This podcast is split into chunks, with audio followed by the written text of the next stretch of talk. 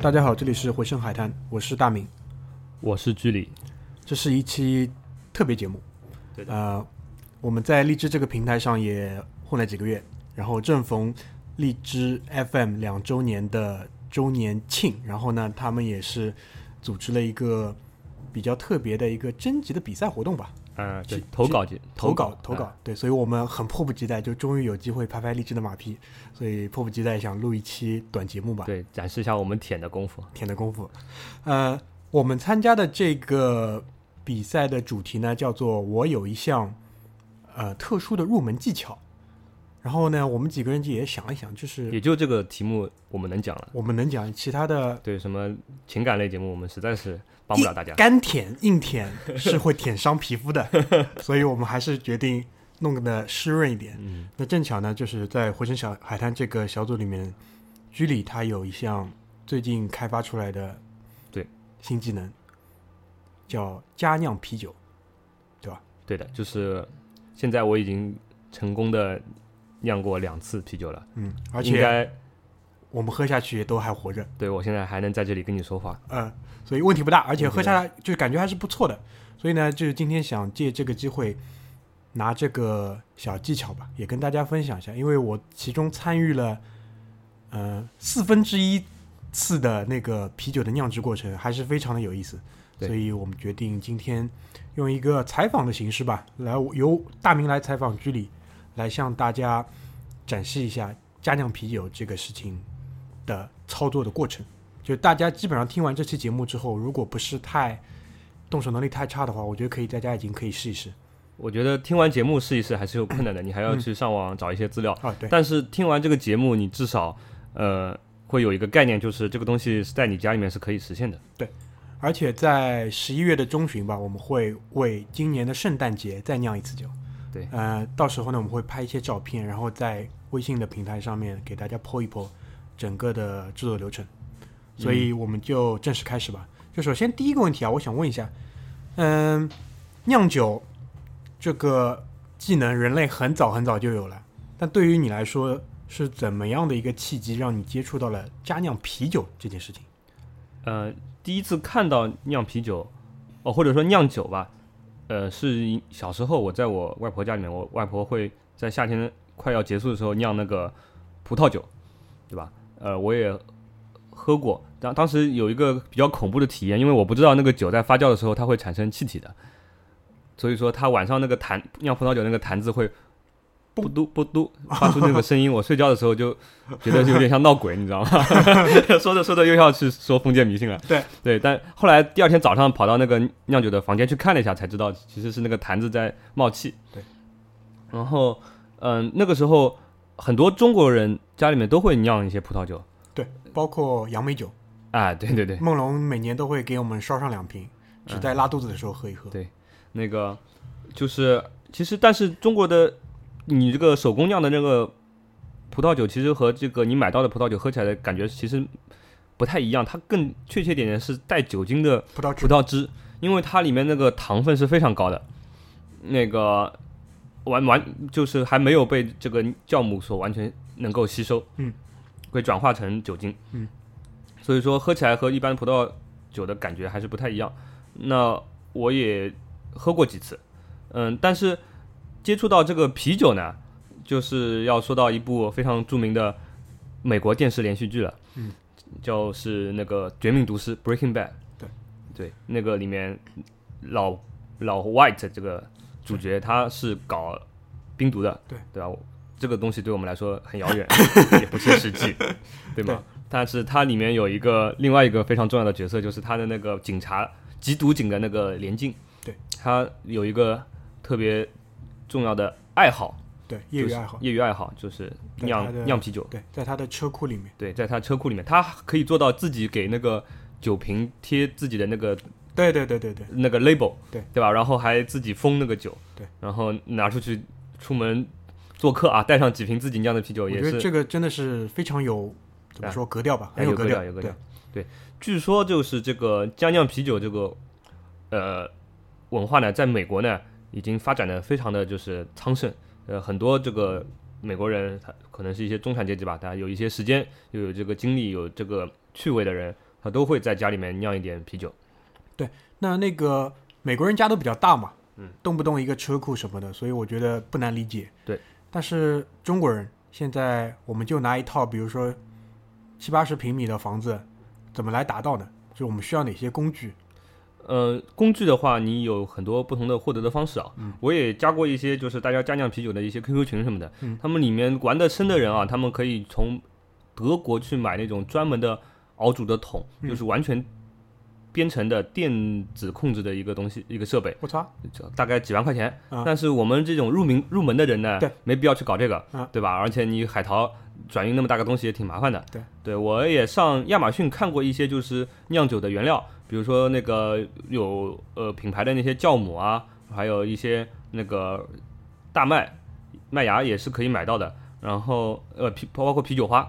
就是可以买到的。但是呢，在中国呢，我们只要有一样东西就可以搞定，就是淘宝。耶、伟大的淘宝。对我在这里，我肯定不方便说一些就是具体的商家的名字，但是你去搜一下那些自酿啤酒，呃，或者说加酿啤酒，它都可以帮你搞定你的设备和你的原料。嗯呃，如如果运气好的话，你找到一些好的店，他们会有一个就是入门的套餐。教程，对，呃，对，就是从设备到原材料到教程，它一个打包的服务。教程倒还嗯好，教程都估计都靠自己。我也跟他们那个时候有一些，他给我寄了一套设备来嘛。嗯，其实我不是每一件东西都知道是干嘛用的？对，知道是干嘛用的。我会还要有一个自己摸索的过程。我有时候会跟他们的那个呃旺旺的上面的客服聊一下，呃，他们一开始就还会比较耐心，但是随着我这个人的这个呃问问题的能力，嗯对啊，展现出来以后，他们可后来就说干脆发了一个就是一个 PDF 的文档，呃，就是给我看，它应该是一本书。呃这本书可能在书店里现在已经买不到了，所以说网上流传的基本上都是一些 PDF。所以说那个差不多你通过这个途径，你就可以得到这一套嗯装备了。对，大概简单的呃介绍一下这些装备里面有些什么东西吧。嗯，首先你酿啤酒很重要的是三个桶。嗯，第一个是那个出糖的桶，第二个是熬煮的桶，嗯第三个是呃酿造的桶。因为呃啤酒它的酿造的过程，它主要用的原料是四样东西：水、水、水，嗯对吧？大麦芽、大麦芽、呃，有的也可以用小麦，用用别的东西也可以。嗯、啤酒花啤酒花、还有酵母。酵母。那你这个三个桶呢？呃，第一个桶我们叫它出糖的桶，嗯就是把这个大麦芽碾碎以后，用那个沫子碾碎以后，放在这个出糖的桶里面，用七十度的水让它浸泡一个小时，这样能够让麦芽糖溶解到水里面。嗯。然后，但是这个桶呢，它是要保温的，所以就是要放在火上烧呃，不是嗯，它是一个保温桶。啊，保温桶啊。带一有一个带温度显示的保温桶嗯，你要呃随时观察这个温度在七十度左右，嗯然后如果水温下降，你要不停往里面加热水， OK，然后那这个桶呢肯定就不能放在火上烧，嗯，对吧？所以说你当你进要进入到第二个步骤的时候，你是需要把呃首先把麦芽分离出来，嗯，那你当中肯定是一开始放麦芽到这个水里面的时候用一个纱布包裹着的，嗯，把烧把纱布提出来以后，你就要换桶了。所以我可不可以这么理解？所以第一步的时候其实是那个把麦芽里面好的东西把它溶解到水里，然后把麦芽扔掉。我们要的是对，其实就是那个糖分。糖剩那个水，对，然那后个第糖二水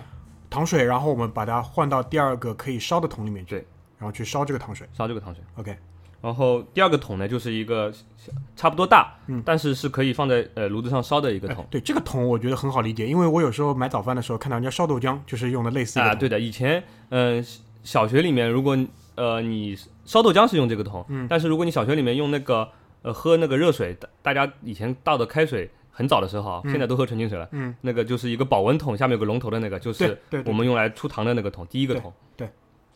好，再说第二个桶的时候，你当把你把第一个桶里面的麦芽汁转移到第二个桶里面的时候，你就要开始烧。嗯，这个时间大概也要一个半小时。嗯，它这样烧的那个作用是什么？作用是就是保留原来的糖分，嗯但是呢，使它里面呃溶解在同时和糖分一起溶解在里面的一些蛋白质啊，嗯它能够凝固，凝固。然后呢又可以提高这个糖的浓度，因为你在烧的过程当中会蒸馏掉一部分的水分水，分，对，嗯使你的那麦芽汁的浓度更高。嗯呃一般的话，你买工业啤酒的话，或者说买任何啤酒，它上面都会标明你的就是麦芽汁的浓度，嗯它的单位是 P。 P 啊对，就是可以换算出来它的那个酒精含量的那个，是这个意思？对，一般的你的酒精度数，如果你正常酿造的过程，酒精度数是是麦芽浓度的一半。啊，OK，所以说，嗯、你的目标呢是把你的这个麦芽汁的浓度呃提升到呃十 P 以上。嗯，这个时候呃，你可以去买一个糖度计去测一下。那测血糖的那个能不能用？呃，不能用。糖度计呢，它是一个就是一个悬呃玻璃的一个悬悬浮物，放在试管里面对对，通过这个糖度计呃在呃试管里面这个麦芽汁里面的这个漂浮的高度来测这个就是麦芽汁的密度，这样同时就得到了它的浓度。 OK，那我可不可以这么问？啊就是说，其实烧一个半小时，也只是为了确保它的糖分的浓度达到我们的标准。还有一个重要作用就是使它同时溶解在里面的一些蛋白质能够凝固 OK 它凝固了以后，你就可以通过后续的方法将它蛋白质和这个这个酿造的这个液体来分离开。嗯，如果它溶解在里面的话，你是没有办法把它分离出来的。呃，如果我就是烧的时间超过这个时间呢？就比如说，我想得到一个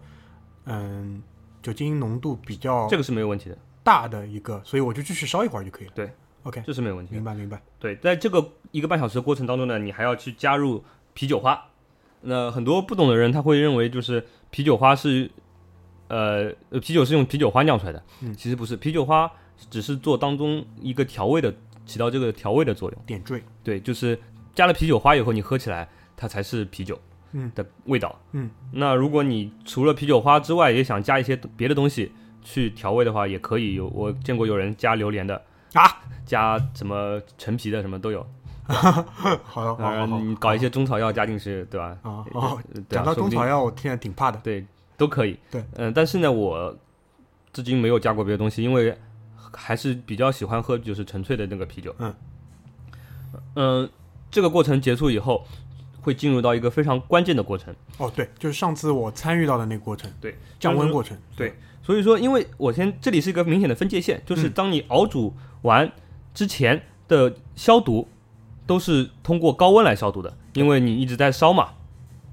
但从这个时间点以后，你要保持你的设备是无菌的，嗯，然后又同时又不会有呃空气当中的细菌，嗯、进去进到你的这个酒里面，嗯，呃，你要保证你之后的设备都是用呃消毒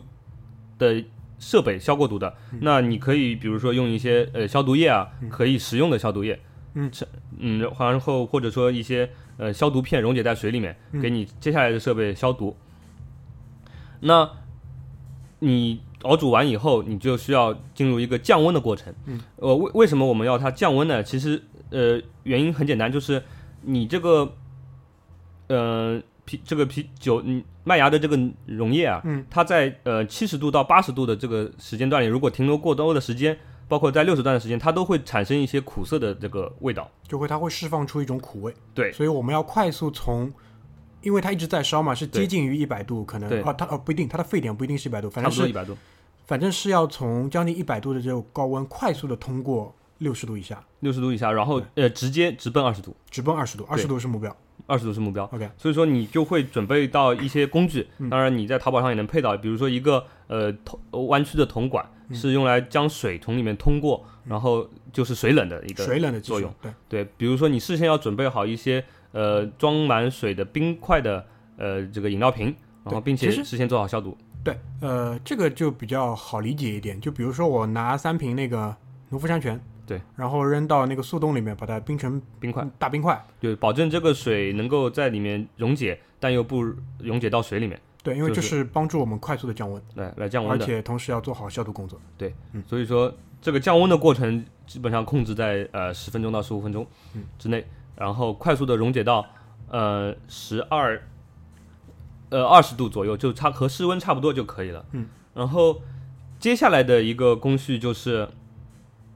呃，我们要让刚才说了，它原来有的蛋白质都在水里面已经呃液体里面已经凝固了，嗯，它会成一些固体，但是它是悬浮在这个液体里面的，嗯，你需要用一个铲子锅铲，当然也要消过毒的，嗯在里面进行螺旋沉淀，嗯就是打螺旋，嗯，就是在让这个水形成漩涡，让它转起来，嗯，然后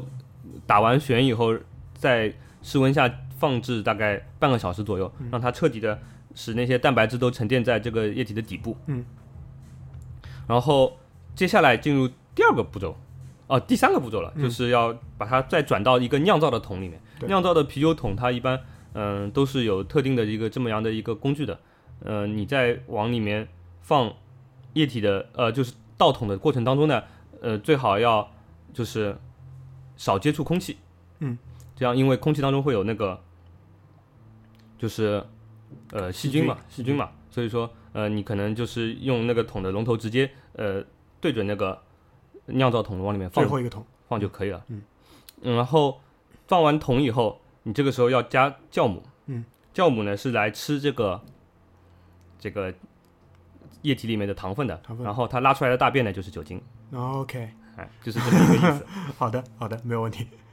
然后酵母是你事先准备好的，这个时候你只要把酵母倒进去，嗯，然后再做一次这个消毒，嗯，消毒呢一般是有一个空气的泵，如果你养鱼的话就知道，那其实是一个养鱼的工具，现在也被呃很多自家酿的爱好者用在这个消毒酿环造节，消毒环节，它就是将这个空气通到，原理很简单，就是将空气通到白酒里面，嗯，然后再从白酒里面呃出来，嗯通到这个你酿造的这个麦汁里面，麦芽里面，对麦芽汁里面。所以就是 其实是白酒来就做就酒精用呃，就是一个带酒呃酒精的一个空气嗯来对这个汁消毒。嗯，消毒完以后把桶封上，封上，你就可以进行酿造了。呃，大概要等多久才能喝？嗯，第一次发发酵呢，就是分两两次。嗯，呃，第一次发酵呢，大概一个星期，嗯你就可以把它装瓶。嗯，装瓶的话，呃，你用喝过的洗酒瓶洗干净以后，消过毒以后，呃，把它装瓶以后，你可以去买一个瓶盖，然后自己封。嗯，但是在装瓶之之前呢，你要再加